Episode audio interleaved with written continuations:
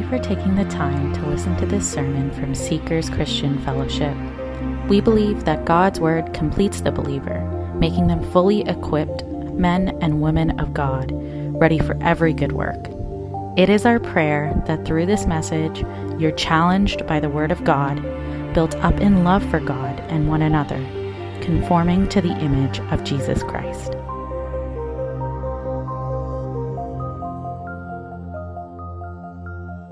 Good morning, church.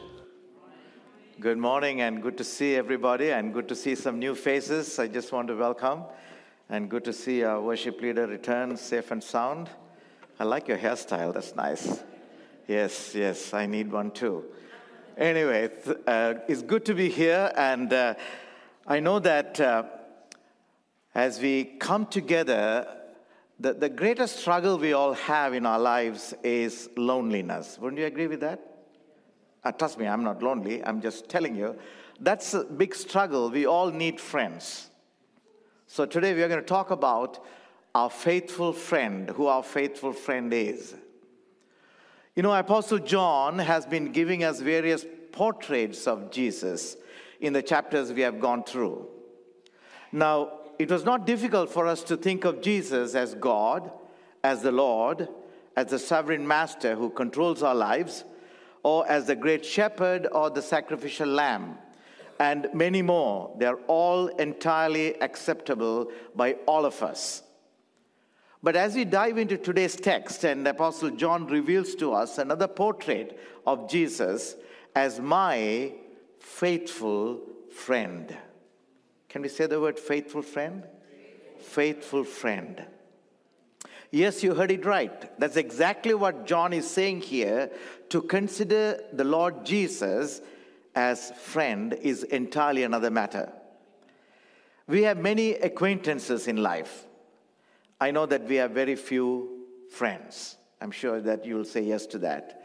Because it's hard to find a true friend. There's a great saying they say, Show me your friends, and I'll tell you who you are. Have you heard that? I know as parents, we are very careful who are who the friends of our children are. We are very protective of them. I know when I have kids, I want the, the friends to come to my house, not because I love them, because I want to know who they are, so they can have their fun in the basement. I know that we want our kids to be surrounded by children who can be of good influence. And parents, that's the reason why these youth meetings and Sunday schools are very important because they come to a safe environment where they can have good friends, they can grow together, who can be like iron sharpening iron in the church. By his or her friends, we can judge the character of a child. Won't you agree with that? Of course you can, you will. So listen, if I if I say, just for hypothetically, if I say, Joe Biden is a good friend of mine, you're going to look at me differently. Some of you might want to come and shake your hands with me and because I'm a friend of Joe Biden. Because of who my friend is, because a friend can make you or break you. But just come with me for a moment. If I say, guess who my best friend is, and it is our Lord and Savior Jesus Christ, how does that sit with you when I make that statement? Think about it. And what does it tell about me? And that's what you're going to learn today. Now, you wonder how is it even possible to be friends with someone who lived 2,000 plus years ago? Because a friend is somebody you want to touch, feel, and you have that warm and cozy feeling. Think about this church. Now, none of you here would say or would claim to be friends with someone who has already lived and died.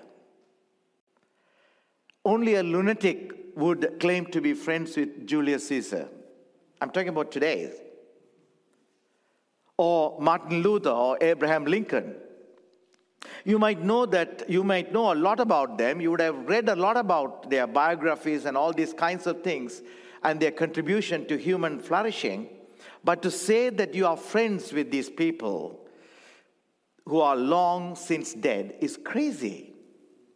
You wouldn't do that. But here is Jesus who lived on earth physically 2,000 years ago. But Apostle John portrays Jesus as a friend, but a friend of entirely different sort. So you ask, how is that possible then, Pastor? If I may ask, what would you expect in a true friend? If you are to brainstorm for a moment, you would say he must be faithful. He must show tender love and care, the TLC. Or you must, you must say that he must be able to stand by me, with me, and for me. He is the one who should seek my best interest and who would be praying for me and who would be patient and long suffering and who will always tell me the truth and list can go on. And i want you to know church this morning that the great news is that jesus does all this and more. Each one of these characteristics of a faithful friend is true of jesus. Now the question is you would still ask pastor that may all be true but how is it even possible to maintain a close, intimate friendship with someone whom I can't see? Someone who lived and died 2,000 years ago. And that's what we are going to learn today. We are going to approach this text in two ways. First, before we examine the text, we all have a notion about who a true friend is and should be. So let us see what traits we see in Jesus that fits into this category of a faithful friend. And then what we are going to do is we are going to look at the text for today and we'll see what the Lord is saying about this friendship. And what does it mean to be a friend of God? So, firstly, a close friend would know me intimately. Won't you agree with that? Of course, you will. Jesus does that because he knows me intimately. Jesus is just as much alive today as he was when he walked the earth. Jesus sees and knows everything. I want you to personalize this message. That's when you will appreciate who this friend is in the, in the book of Job, it says, For his eyes, the eyes of the Lord, are on the ways of man, and he sees all his steps. But look at this passage. It says that the psalmist says, You keep track of all my sorrows. Wow. That's our Lord. There are times you might wonder, I'm weeping, there is nobody to listen to me. Isn't it comforting to know that the Lord who created you, He keep track of all my sorrows. You have collected all my tears in your bottle. You have recorded each one in your book. Now that is a true friend. It's a true friend. And he is at every moment aware of every word we speak, every thought that passes through our minds, every circumstance we face day in and day out. Not even your closest earthly friends can do that because Jesus is omniscient. Everybody say the word omniscient. Omniscient. He knows everything, He sees everything, He sovereignly rules over every detail of your daily existence. So He is my close friend because He knows me. Secondly, a close friend would be with me always. Would you agree? Of course. Jesus does that because he is with me always. Although Jesus is not physically present on earth, he is spiritually present in us and through the indwelling presence of the person of the Holy Spirit. He has not abandoned the disciples and he has not abandoned you and me. He is here with us and in us at all time through the Spirit whom he sent to indwell us. Jesus is closer than closer to me than my very best friends. He's closer to me than my very own wife. She's closer to me than my children and my parents, even my pastor. So before you make that 911 call to a pastor or somebody else, know that the Lord is next to you. Is that comforting? It's comforting. In Psalm 16 8, this is what we see I know the Lord is always with me, always with me. I will not be shaken, for he is right beside me. I'm never alone because my friend Jesus is with me always. Is that comforting, church? Always. I may not have my parents, my children, my spouse, my family with me always, but still the Lord is with me. So he is my close friend because he is with me always. Thirdly, he is my close friend. A close friend would be communicating with me always. Won't you agree? Be talking to me all the, always. And Jesus does that because he always communicates. He constantly communicates with us. We are in commu- communication with Jesus through our prayers. When we pray, that's what we are doing. We are communicating with God. He hears every groan, every sigh, every request, every utterance, whether spoken or in silence. Church, I don't want any of us to feel that the Lord does not hear our prayers we are challenging the Lord's ability to hear us when He makes those statements. What He does with our requests is a different thing, but He hears us. We are also in communication with Jesus when He speaks to us. How does He speak to us? Through the Word. Now, I'll give an example. Jesus is speaking to you and me right now from a passage that we are going to look at today. I'll bring it up now. This is what Jesus told Greater love has no one than this, than to lay down one's life for his friends. It's as if Jesus is saying to us this day, My son, my love for you is unparalleled. It is immeasurable. That's what he's telling you. He's telling me, as much as he's telling the disciples. It is eternal. It is greater than all the love that you will experience on earth.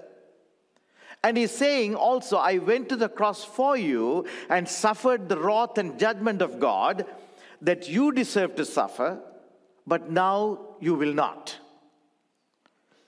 Do you get it? He's communicating, he's talking to us. This is him speaking to us. The point simply is that Jesus sustains our close and intimate friendship with Him by listening when we talk to Him in prayers, and by talking to us through the scriptures and through the voice of the Spirit who lives inside us. So I'm saying that Jesus is a close friend because He constantly communicates with me. Fourthly, a close friend would be praying for me, won't you, won't you as a close friend? Jesus does that because he intercedes for me. He constantly prays for us. You know, you have a good friend on earth when they commit to praying for you, perhaps weekly or, or even daily, and but sometimes you forget. I know I will admit I sometimes forget to fail to pray for every one of you. Sometimes we do.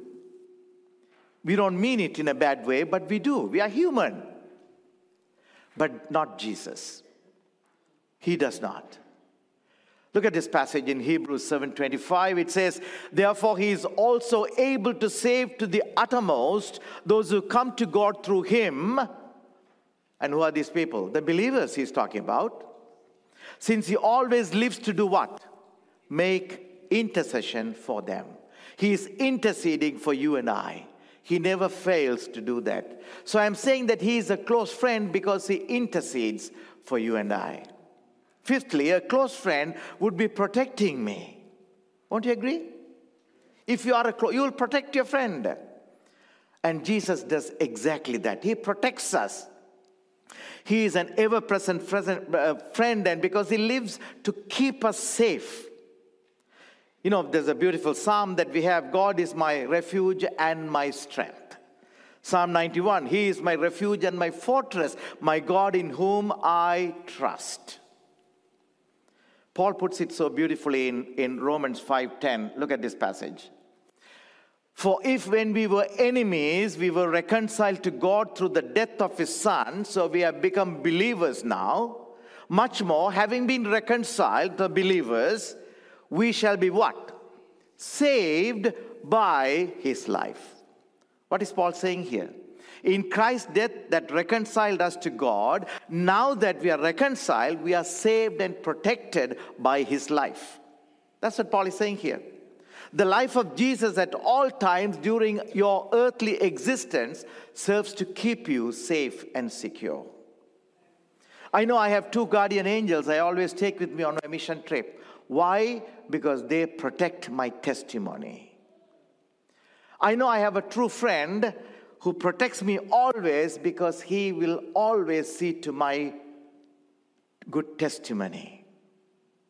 But they too can fail because they are human. But Jesus will never. So he is my close friend because he protects me. And lastly, a close friend never abandoned me. Never abandoned me. Jesus does that because he never abandons you. You know, Paul articulates this truth from the prison. Look at this passage. At my first defense, how many people has Paul touched by his ministry? And look at his last statement before he died. At my first defense, no one came to stand by me, but all deserted me or forsook me, may it not be charged against them. That's the heart of Paul. Beautiful, isn't it? I had so many friends. Everybody abandoned me. Then he says, What? But the Lord stood with me and strengthened me. What powerful words concerning the friendship of Jesus with his people. But the Lord stood by me and strengthened me, imagines Paul's plight and discomfort. Church, were you ever felt abandoned by your closest associates? Only a true friend will stand with you. You all know I met with a very near fatal accident when I was in my early 20s. I used to play, love to play cricket before my accident. And here was a cricket match. And because of my condition, I was placed as an umpire and I was not playing because I couldn't run and I couldn't do anything. I was an umpire in the middle of the field. My good friend, he was a Muslim, and he was in the pavilion because he finished batting and he was in the pavilion. And the match was going on, and I'm equally excited, even though I was limping and and, and couldn't do it because I'm excited to see the cricket match going on. I'm umpiring. And all of a sudden it started to rain. Everyone ran towards the pavilion. I could not. I started limping. Guess who came running to me? My friend from the pavilion. He ran to the field in the middle of the rain and he came next to me and walked with me to the very end, as till I reached the pavilion. That is friendship, isn't it? But he too can abandon me. But Paul says, the Lord will not. So he is my close friend because he would never abandon me. So we looked at six things very quickly a traits of a true friend. And we, and we saw that he knows me intimately, he is with me always, he listens and counsels, he intercedes for me, he protects me, and he never abandons me.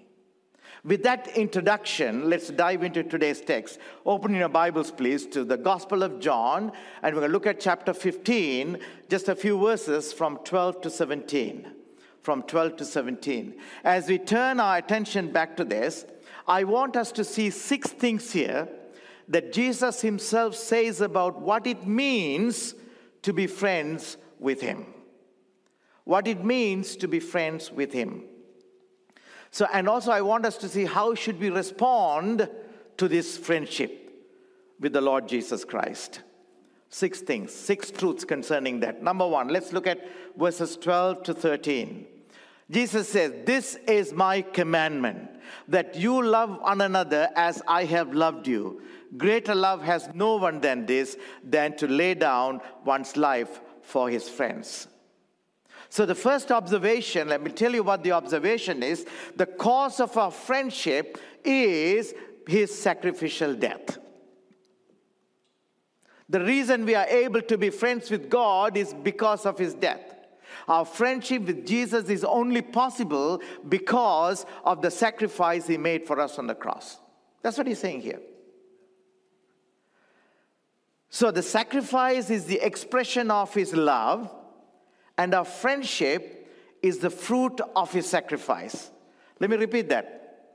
The sacrifice is the expression of his love, and our friendship is the fruit of his sacrifice. That's what Jesus is saying here. But Jesus' statement provokes two questions here. What was it about Jesus dying for his friends that made it an expression of his greatest love? What is it? He died on the cross. So, how is that the greatest love? How can we say today, know that when Jesus died for the cross, it was the complete expression of love? How can we say that? The answer obviously depends on what he did in dying for us, church. What he did.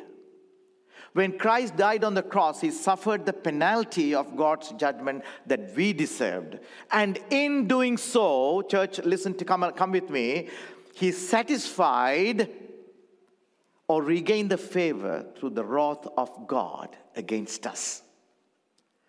That is what the theologians call the doctrine of penal substitutionary atonement. Now, that is love. That is love. Think with me, church. What makes Christ's death for us the expression of a love beyond anything anyone could imagine is that in dying in your place and in my place, He delivered us from eternal damnation. He delivered us. In dying in your place as your substitute, he exhausted himself, the holy wrath of a holy God, and secured your eternal forgiveness of sins. Our relationship is only possible because he died for us while we are still sinners.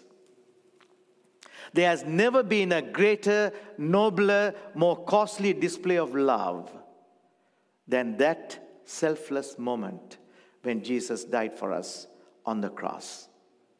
Now tell me, church, does his death mean something to you?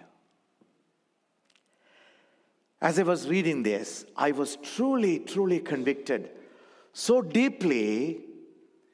The Spirit was telling me, at times you belittle my death. I felt that way. At times, you don't understand the gravity of my death. I want us to do one thing right now.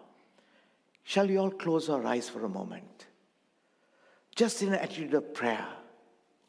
I'm just going to make some statements. I just want these statements to sink in. Just close your eyes, please. It was my weaknesses that he carried. It was my sorrows that weighed him down. He was pierced, pierced for my rebellion. He was crushed for my sins. He was beaten so I could be whole. He was whipped so I could be healed. I have left God's path to follow my own.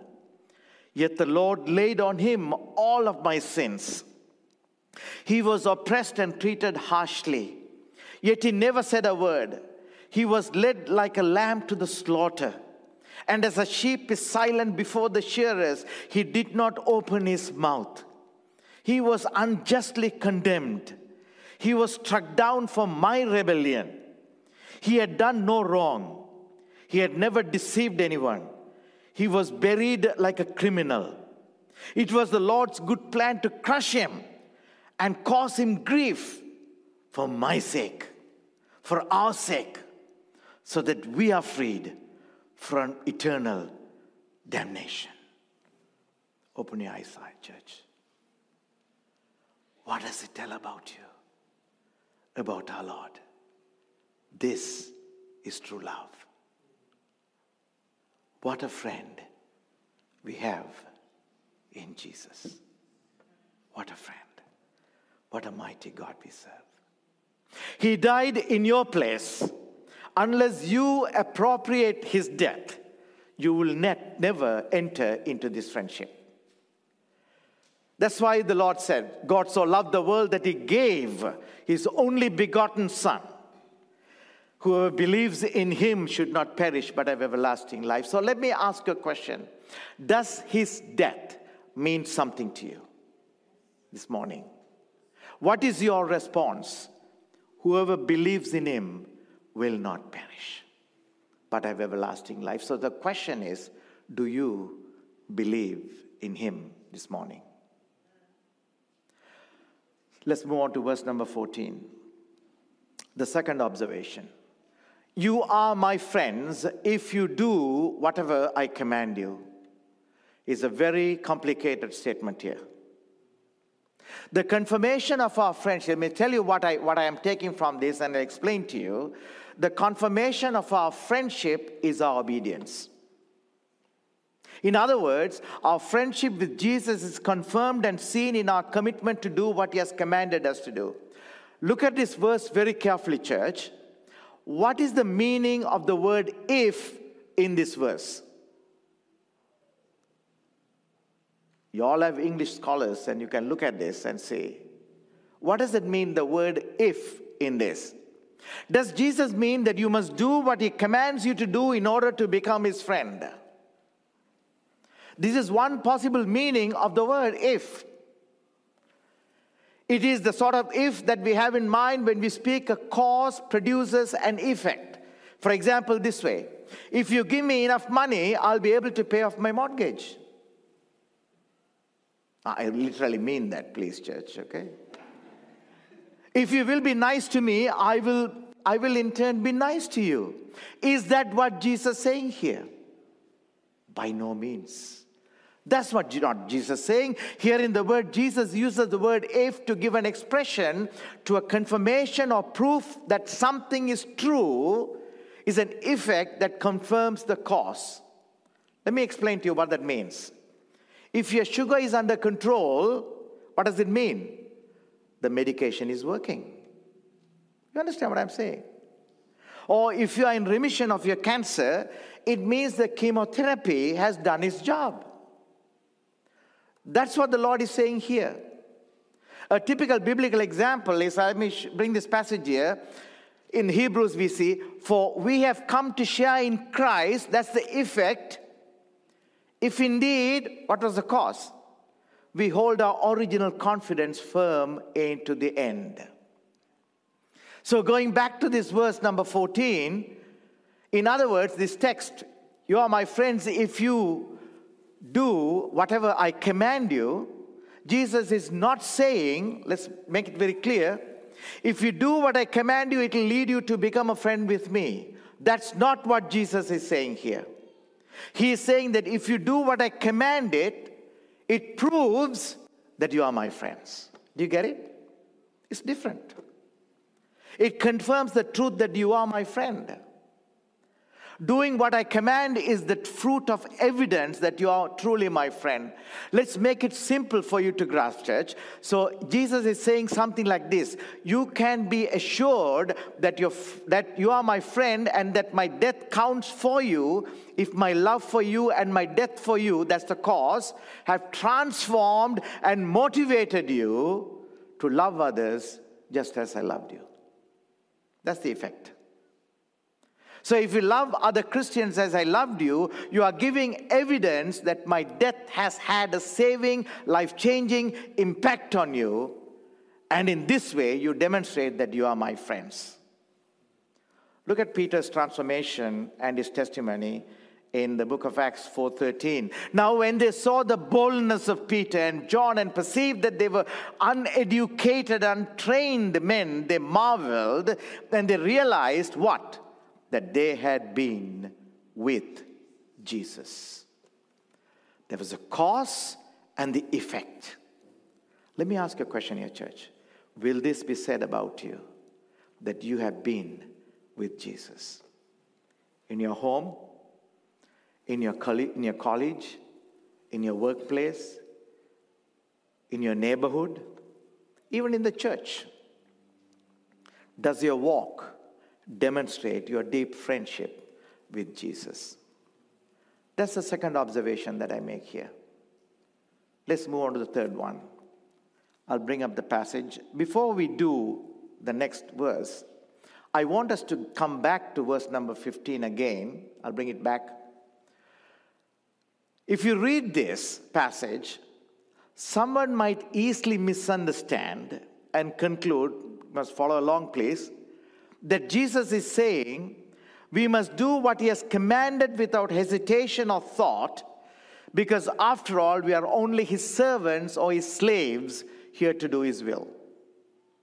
Someone can misunderstand or misinterpret this verse this way. But Jesus, in the next verse, he quickly refutes any such notion. Look at verse number 15. No longer do I call you servants, for a servant does not know what his master is doing, but I have called you friends, for all things that I heard from my Father I have made known to you. So, the third observation, let me tell you what the third observation is that the consequence of the friendship is knowing the will of the Father.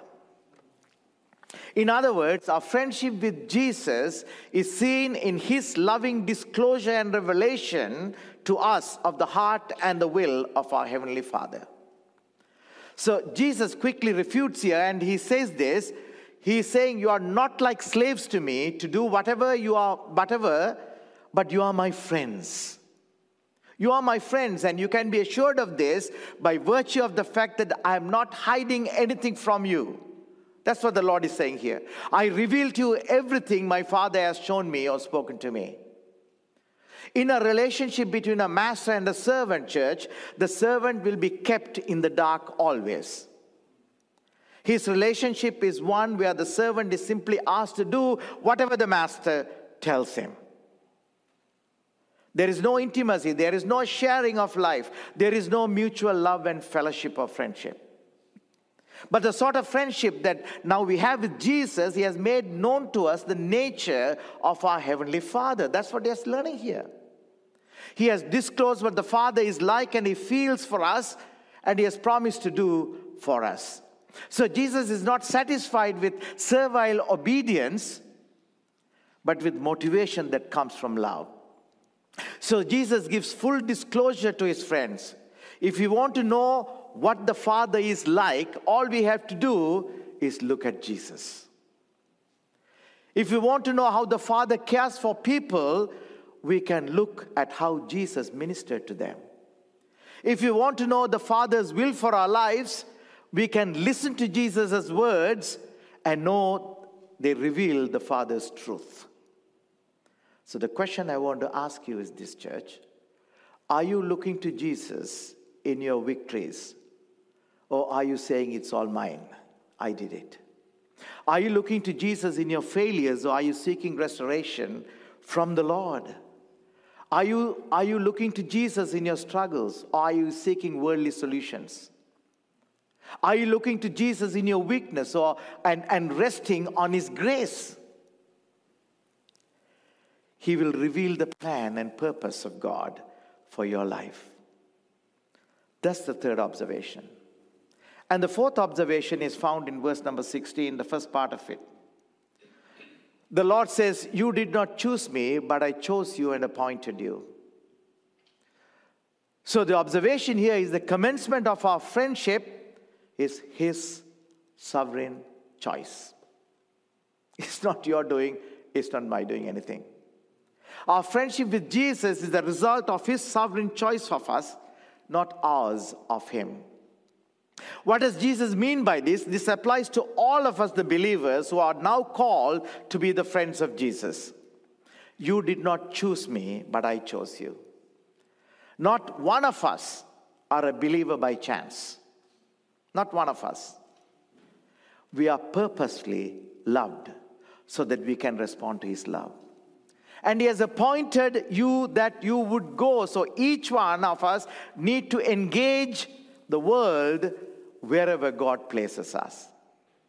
So Jesus is telling us that then the ultimate reason you found my message appealing and chose to take up the, your cross and follow me is because my Father and I, through the power of the Holy Spirit, worked in your hearts to give you a saving knowledge of who I am.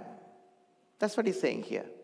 In other words, it is his sovereign choice that worked in selecting us and setting his affection upon us and empowering us to do what he has commanded us to do, and that grants us the friendship.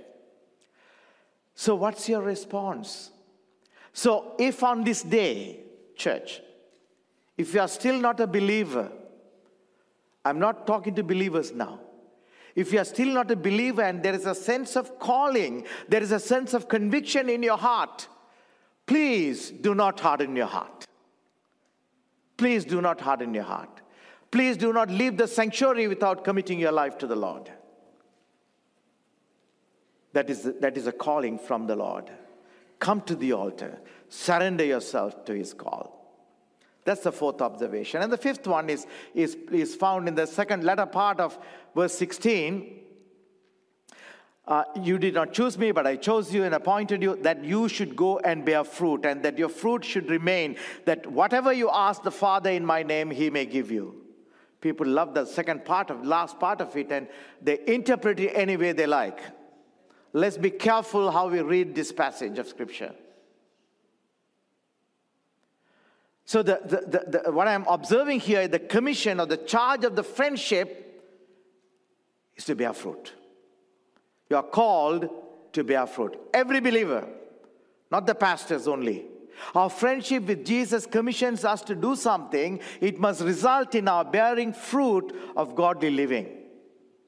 That's what he's saying. Go and bear fruit. This means that God wants to be us to do something special through our lives so that he can use us to bear fruit. What are the fruits we are talking about? We looked at it a couple of Saturdays, Sundays before. This is sanctification. It's the, it's the ex- exhibiting or emitting the, the fruit of the Spirit and serving others. That's what he looked at last time. That's the fruit we are talking about. And in order for you to bear the fruit, you need to do what? Abide in Him. Abide in Him. And then if you read the last part, now from that context, you read the, read the last part now, so that whenever, whatever you ask of the Father in my name, He may give you. You can't take this passage and go and say, God, I need a BMW tomorrow. In the name of the Father, I am asking. That's not what this passage is telling us. Jesus is promising to answer our prayers so that we can get the job done. And what is the job, church?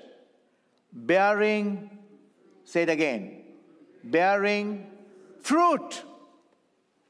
Ask, he will give it to you. Jesus promises to answer prayers that seek his will and wisdom for us to bear much fruit. Jesus ties this promise to give us what we need with the quest to abundantly bear fruit. We should expect to meet up with obstacles and impossible situations as we want to bear fruit. But He'll help us overcome when we pray. After all, it's His honor is at stake when you are bearing fruit. He chose us, He appointed us to live in obedience. That's what He has commanded us to do. So let me ask you the question Is your priority in life to bear fruit? Sanctification? Or is it the spirituality? Or is it serving others? How would you measure this in your life? What is your desire in this earth? And the final observation that I have is verse number 17. These things I command you that you love one another. He coming back and connecting to where it started. So let me say what it is and I'll explain to you. The conclusion of our friendship to glorify the Father. To glorify the Father. Our friendship with Jesus concludes in bringing glory to the Father. Why am I saying that? Because in this verse and in verse 12, we see that these things I command you so that you will love one another.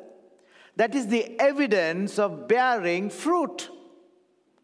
That's the evidence of bearing fruit. We should also remember that the ultimate end or goal in our bearing fruit of love and godly living so that the Father may be glorified and praised and seen as majestic and holy. Why do I say that? We've seen that in verse number 8. Jesus said this, by this my Father is glorified when that you bear much fruit, so prove to be my disciples. So when you bear fruit, who gets the glory? He gets the glory. So, the ultimate aim in Jesus choosing us and dying for us and calling us his friends, empowering us to bear fruit of godly living, so that the Father might be honored and be exalted and praised, so that all glory, honor, and praise be given to them. So that is why we are called by his name. That is why we have been created. Go back to Isaiah passage, why you and I have been created. Everyone who is called by my name, who are these people? The believers, you and I, whom I have created for what? For my glory. I formed him, yes, I made him. All glory to him. Can this be said about you? Is Jesus your true friend? Are you a friend of Jesus? So we looked at six things here. So let me close with a couple of questions here, please. So, would Jesus call you his friend? He would if you're loving others, especially those in your home and in the church. He would if you are seeking to obey his commandments.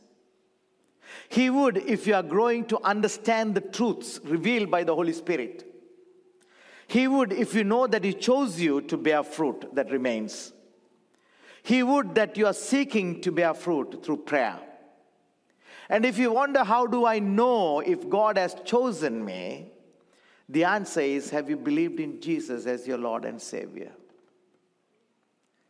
If you have, that didn't come from you.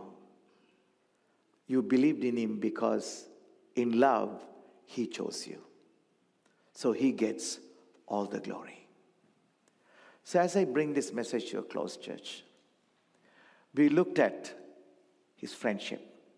I want all of us to leave this sanctuary today. I'm talking to the believers, knowing that you have found your faithful friend. A faithful friend. And we are, he, he is our friend because of his sacrificial death.